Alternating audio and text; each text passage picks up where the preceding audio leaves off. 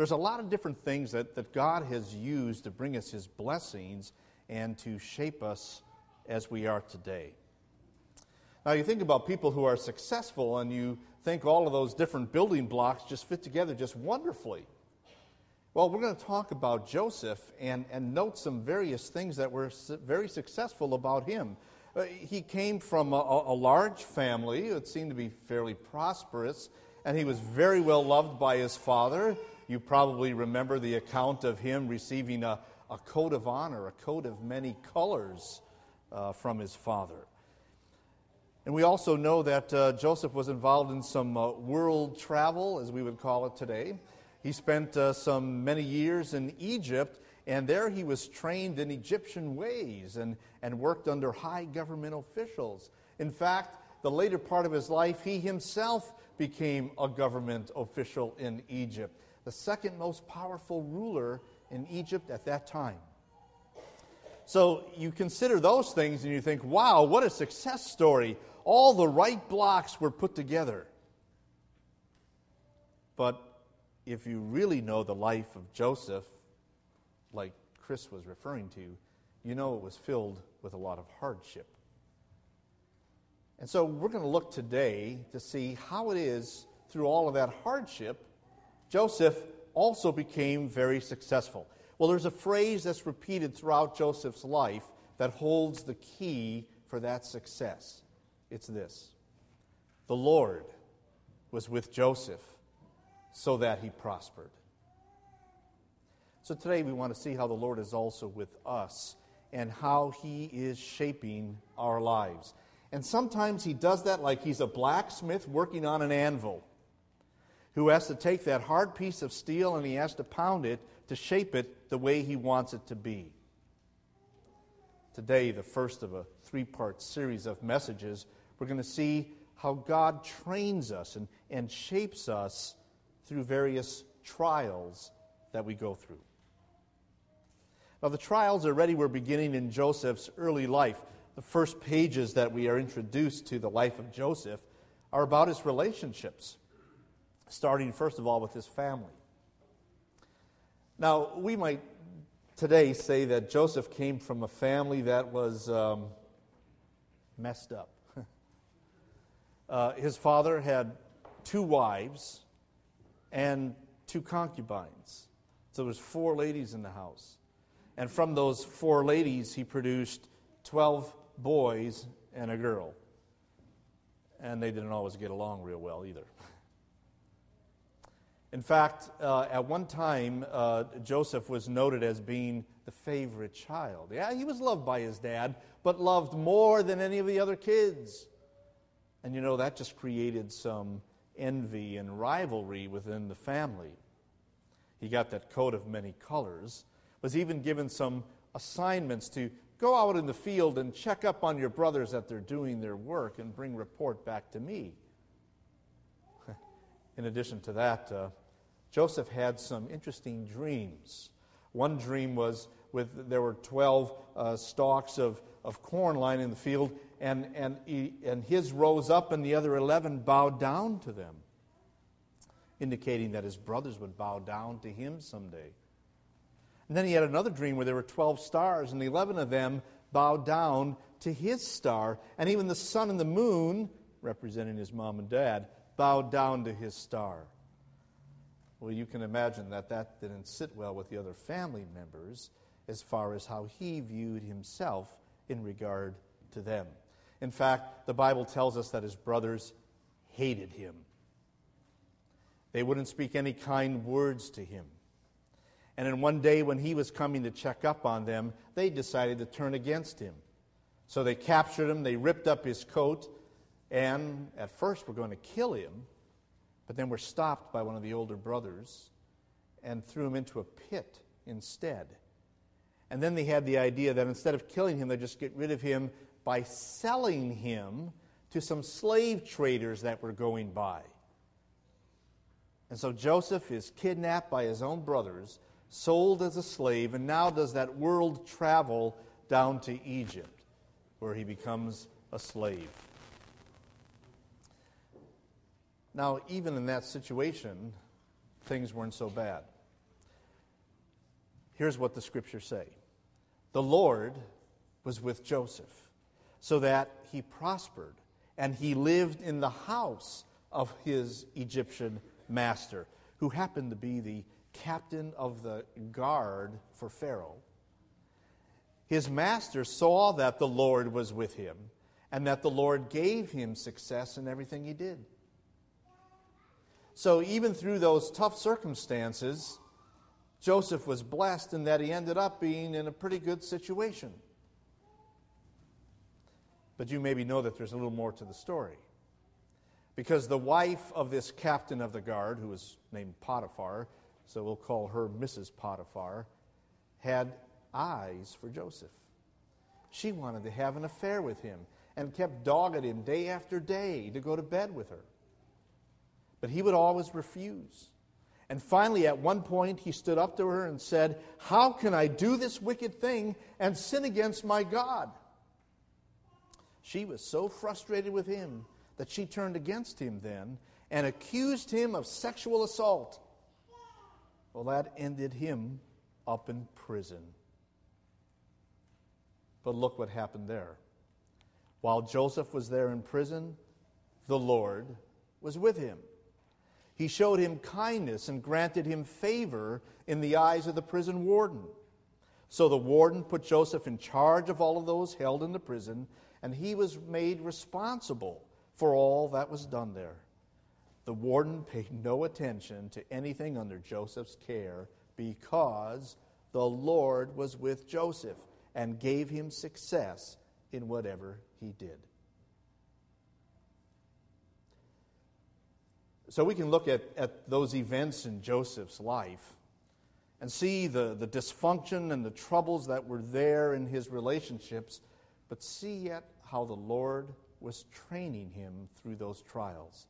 Here are the lessons, the life lessons that Joseph was learning through these relationships. First of all, he's learning about servanthood versus self service. Now, I imagine that those dreams that Joseph had probably bolstered up his pride a bit, right? Because he thought, these guys are all going to be serving me. And the fact that he was so dearly loved by his dad and shown favoritism, he thought maybe everybody would take care of little Joseph. But God wanted to reshape that in his life. And putting him through those trials, like a blacksmith pounding on an anvil, he shaped in him instead an attitude of servanthood. He was here to take care of others. He demonstrated that even then when he was in prison and could have been just thinking about himself, he was taking care of the needs of others. Now, can you see how maybe God has done that in your life? Can you see how maybe God has caused certain events to happen, put you through certain experiences, where He has taken the attention off of you so that you see it's about others? He was training Joseph to be a leader, but a servant leader. If you see yourself in a position of leadership now, whether as a parent or or somebody at work that's in a position of leadership or here at church. We do it with a heart of servanthood that is looking at the needs of others. That comes about when God creates in us or molds in us, shapes in us that character of humility versus pride. I'm sure that Joseph was a little braggart about that coat he wore and the responsibility that daddy gave him over his brothers or those dreams that he had. But if you've ever grown up with older brothers, you know they have a way of humbling you. And they did Joseph. He soon realized it wasn't about him. God humbled him through those experiences. He might have even thought, hey, I landed up in a pretty good job situation. I'm working for the captain of Pharaoh's guard. But he soon found out that it wasn't about him, it was about serving God. And so he found out that it's not about who we are and what we are, but what God wants us to be humility. When you've learned the lesson of, of servanthood and humility, then God shapes in you a concern for others versus indifference. He exper- Joseph experienced the indifference from his brothers. They were only concerned about themselves, not even concerned about how dad would feel losing his favorite son. He felt that indifference from Mrs. Potiphar, who only wanted things to please her, not considering her husband or Joseph or any other situation.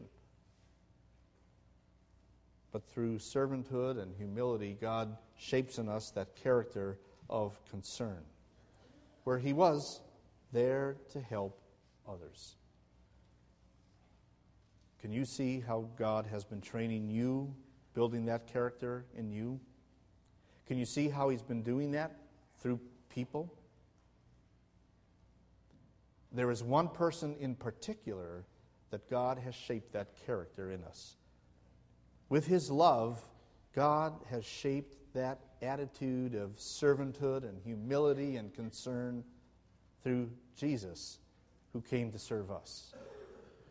For Jesus, who is in God, who is God, did not consider equality with God something that he should hold on to, but instead he laid it aside, becoming a human like us and taking on the form of a servant, being obedient to all of God's laws with his life for us, and then being obedient to the point of death, obedient to the Father's will, to lay down his life in our place to take away from us the penalty of our sins, serving us.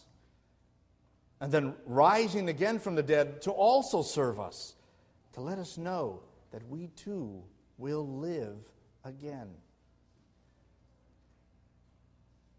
Jesus came in humility as a servant with concern for us. And that's not just what he did 2,000 years ago, it's what he continues to do for us today. Jesus still serves us. He intercedes for the Father on our behalf. He takes our needs and concerns and brings them to the Father for us. And He works all things out, ruling over the universe for our sake. Jesus still serves us and meets our needs. When we consider the hardships that we go through, let's remember the care that our Savior gives us and bring our needs to Him who cares so deeply for us. Those hardships can be difficult, though, but if we look at them through God's perspective, we see how God is training us. Let's stop at this point and listen to our first scripture reading from Hebrews chapter 12. There, the writer is reminding us about discipline which is really training. How God is demonstrating His love for us through hardship to train in us, to shape us to be the people that serve Him. Chris, would you read, please, from Hebrews 12? And have you completely forgotten this word of encouragement that addresses you as a father addresses his son? It says, My son, do not make light of the Lord's discipline, and do not lose heart when he rebukes you. Because the Lord disciplines the one he loves, and he chastens everyone he accepts as his son. Endure hardship as discipline. God is treating you as his children. For what children are not disciplined by their father? If you are not disciplined, and everyone undergoes discipline, then you are not legitimate, not true sons or daughters at all. Moreover, we have all had human fathers who disciplined us, and we respected them for it. How much more should we submit to the Father of spirits and live? They disciplined us for a little while as they thought best. But God disciplines us for our good in order that we may share in his holiness. No discipline seems pleasant at the time, but painful. Later on, however, it produces a harvest of righteousness and peace for those who have been trained by it when we see through God's eyes of grace all that He's trying to shape us to be, even as we look at the hardships, we need simply exclaim, These are God's mercies, sweet mercies. Perhaps it's easier now to look at the hardships we experience with people and, and see how God is shaping us. But it might be a little bit harder for us to understand how God may also be working through temptations to shape us. Because the scriptures tell us that God surely tempts no one. But these temptations come from within us and from around the world, from the world around us. But it doesn't mean that God still won't be working, working to shape in us a particular character. Now, I already related to you that major temptation that was there for Joseph when Mrs. Potiphar wanted to have an affair with him, but he refused. You see, he considered faithfulness to God more important than whatever benefits he could receive personally or through his status in the house. So God was bending him and shaping his character, even in that temptation, in certain ways, to rely on him and to trust God's will. That life lesson might simply be stated this way He was learning the importance of the soul versus the benefits that come from the world. And there could have been some benefits there. Benefits of the, the privilege of being in, in, in the favor of the misses of the house, or whatever other things might have come from it. But that wasn't the key thing. Joseph was living the, the lesson that Jesus himself would teach later on that what can a person profit if he gains the whole world and yet loses his soul? And that came about as God was building in him a character of, of self control. There's a proverb that goes like this Like a city whose walls are broken through is a person who lacks self control. God wants to build in us that character of self control so they are like walls surrounding a city, walls around us to protect us from whatever influence might come in to defeat us. Now, it's true that Joseph did suffer some defeat and some losses.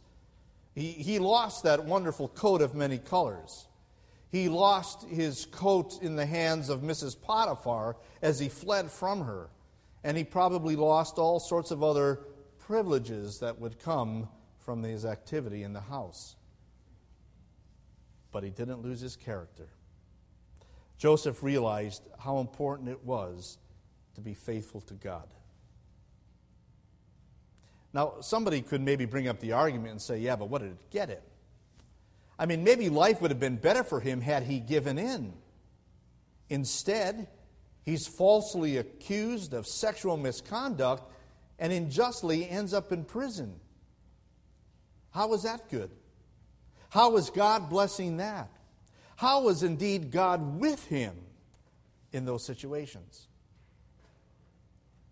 But again, we're mindful of what the scripture said that the Lord was with Joseph and prospered him. And so, wherever he was, in whatever situation he was in, the Lord blessed Joseph. Now, you and I continue to be shaped like Joseph with God's love, even in temptations. Yes, there are those times when maybe we have that self control and we're able to say no to sin and be faithful to God. But I'm sure you can think of many times when you've also fallen, when you haven't been faithful to God, when you have bought the argument of the world, you know, it's better to do it, and there won't be any repercussions from it anyway. Even then, God still blesses us with his love as he forgives us. Because that's the very reason Jesus came into this world was to rescue us from those falls that we take into sin. Jesus came and was obedient to every temptation that he experienced. Temptations that were much more powerful for him than they were those temptations that come to us. He was obedient so that there is a perfect standard of righteousness that God now gives to us through faith in Jesus. And Jesus came to put himself in our place, not only under the law, but also under the wrath of God. Jesus took upon himself all of our falls, all of our guilt, so that we would not be punished by God for them. That penalty is removed. And instead, God simply declares we're innocent. His word declares us that we're restored, we're in a right relationship again with God. And now that's why I want to fight against that temptation. Not because I will never be forgiven, but because I am forgiven. And I want to live in a right way with God, to be blessed by Him, and to honor and glorify Him. His word not only declares that, but His word comforts me and defends me. I can use His word just like Joseph to fight off those fiery darts of temptation that Satan shoots my way. I can simply say, How can I do this and sin against my God? His word can be like a shield and it can be like a sword. It can cut through every false, deceptive argument that the world throws my way. So you see, even in temptation, God can be shaping in us a character that is pleasing to Him. That's how God trains us through those trials. Let's hear now another message of Scripture. The words of Jesus as He reminds us that in troubles to still have peace because of who He is. Chris? The words of our Lord from John chapter 14. Not let your hearts be troubled. You believe in God. Believe also in me.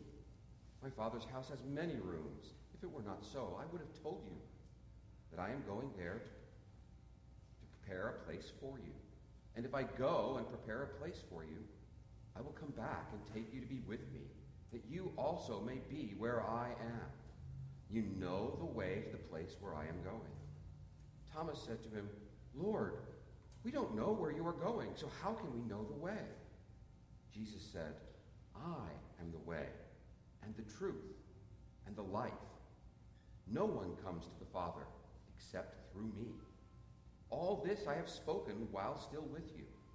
But the Advocate, the Holy Spirit, whom the Father will send in my name, will teach you all things, and will remind you of everything I have said to you. Peace I leave with you. My peace I give you. I do not give you as the world gives. Do not let your hearts be troubled, and do not be afraid. Sweet mercies from God to forgive us for every time we have fallen, for every time that we have been unfaithful. We are weak, but He is so strong. That's what God did at the anvil called the cross to clean us, to restore us, and now to strengthen us with that grace through His Word. The sweet mercies of God. He continues to shape our lives with that mercy, even in temptations. But there's one more phase of, of Joseph's life during this portion, and, and we have more coming up in the next two weeks about Joseph that we also want to look at it, and that is now the waiting that he went through. When he was thrown into prison, it wasn't just for a few days, a few weeks, months, but for several years. The waiting when you know you have been unjustly accused and punished. The waiting that he was waiting for God to do something. And finally, an opportunity arose. Along with Joseph in that prison were two other officials from Pharaoh's house the, the cupbearer and the baker. And they both had some weird dreams. Now, Joseph knew that God had given him the ability to interpret dreams that came from God. And so he told these men that the meaning of their dreams would be given him from God. And so he told them their interpretations, which were true. For the baker, it meant he would lose his life, punished for his crime.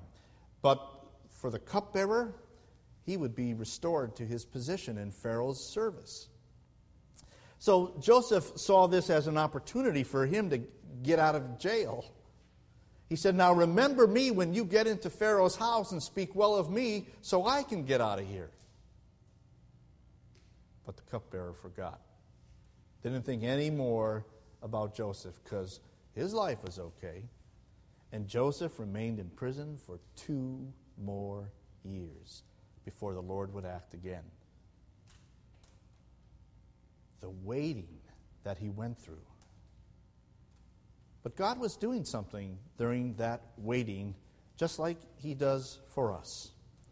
During that period of waiting, God was shaping in Joseph a character to trust in God versus trusting in man. You see, Joseph thought maybe he had an out. He had a get out of jail card free through his interpretation of the dream. It didn't happen, at least not in that timing. God was teaching Joseph and us this valuable lesson.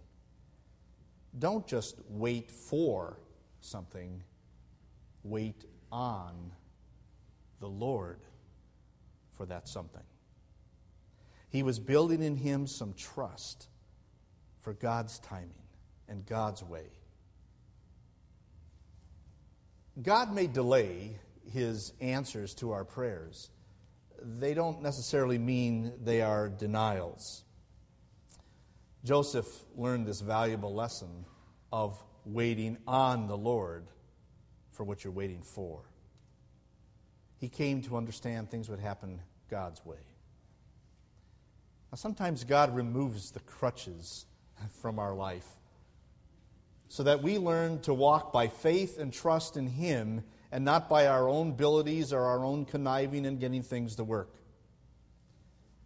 It's always true, however, that we're dependent on Him for everything. We understand that about our salvation.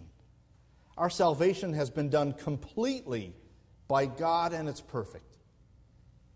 But so all the blessings and the shaping of our lives comes by His grace and will alone. So while Joseph is in prison, he's actually in school, learning the valuable lesson that patience makes us stronger. It's like the Apostle Paul wrote in Romans chapter 5. We rejoice in our sufferings because suffering produces character, and character produces perseverance, patience. And perseverance produces hope. That is a confidence in the future.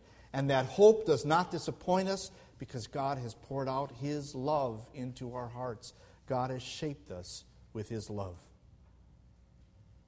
So, as we go through periods waiting for God's will to occur, let's just trust in Him, understanding that He is making us strong, stronger for another opportunity to serve him and others. And we'll see what that was for Joseph next week. But let's focus on us right now. What does God want to do with you? What does He want to shape you to be like? We don't have to guess. He's made it very clear. Paul writes these words Therefore, as God's chosen people, holy and dearly loved. Clothe yourselves with compassion, kindness, humility, gentleness, and patience. Bear with each other and forgive one another if any of you has a grievance against someone. Forgive as the Lord forgave you. And over all these virtues, put on love which binds them together in perfect unity. That's God's goal.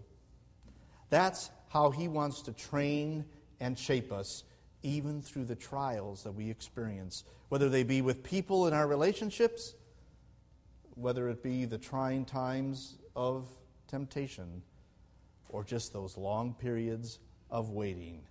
God is shaping you. So as you look back and see the, the trials, the struggles that you've been through, realize that God was putting you on His anvil and through the cross, blessing to shape you. Be thankful for those hard times because it's just making you stronger. So, what was said of Joseph can also be said of us. The Lord is with you and will prosper you. It's exactly what he promised Joshua. Be strong now and courageous. Do not be afraid. Do not be discouraged, for the Lord your God will be with you wherever you go, and you will be blessed. Amen.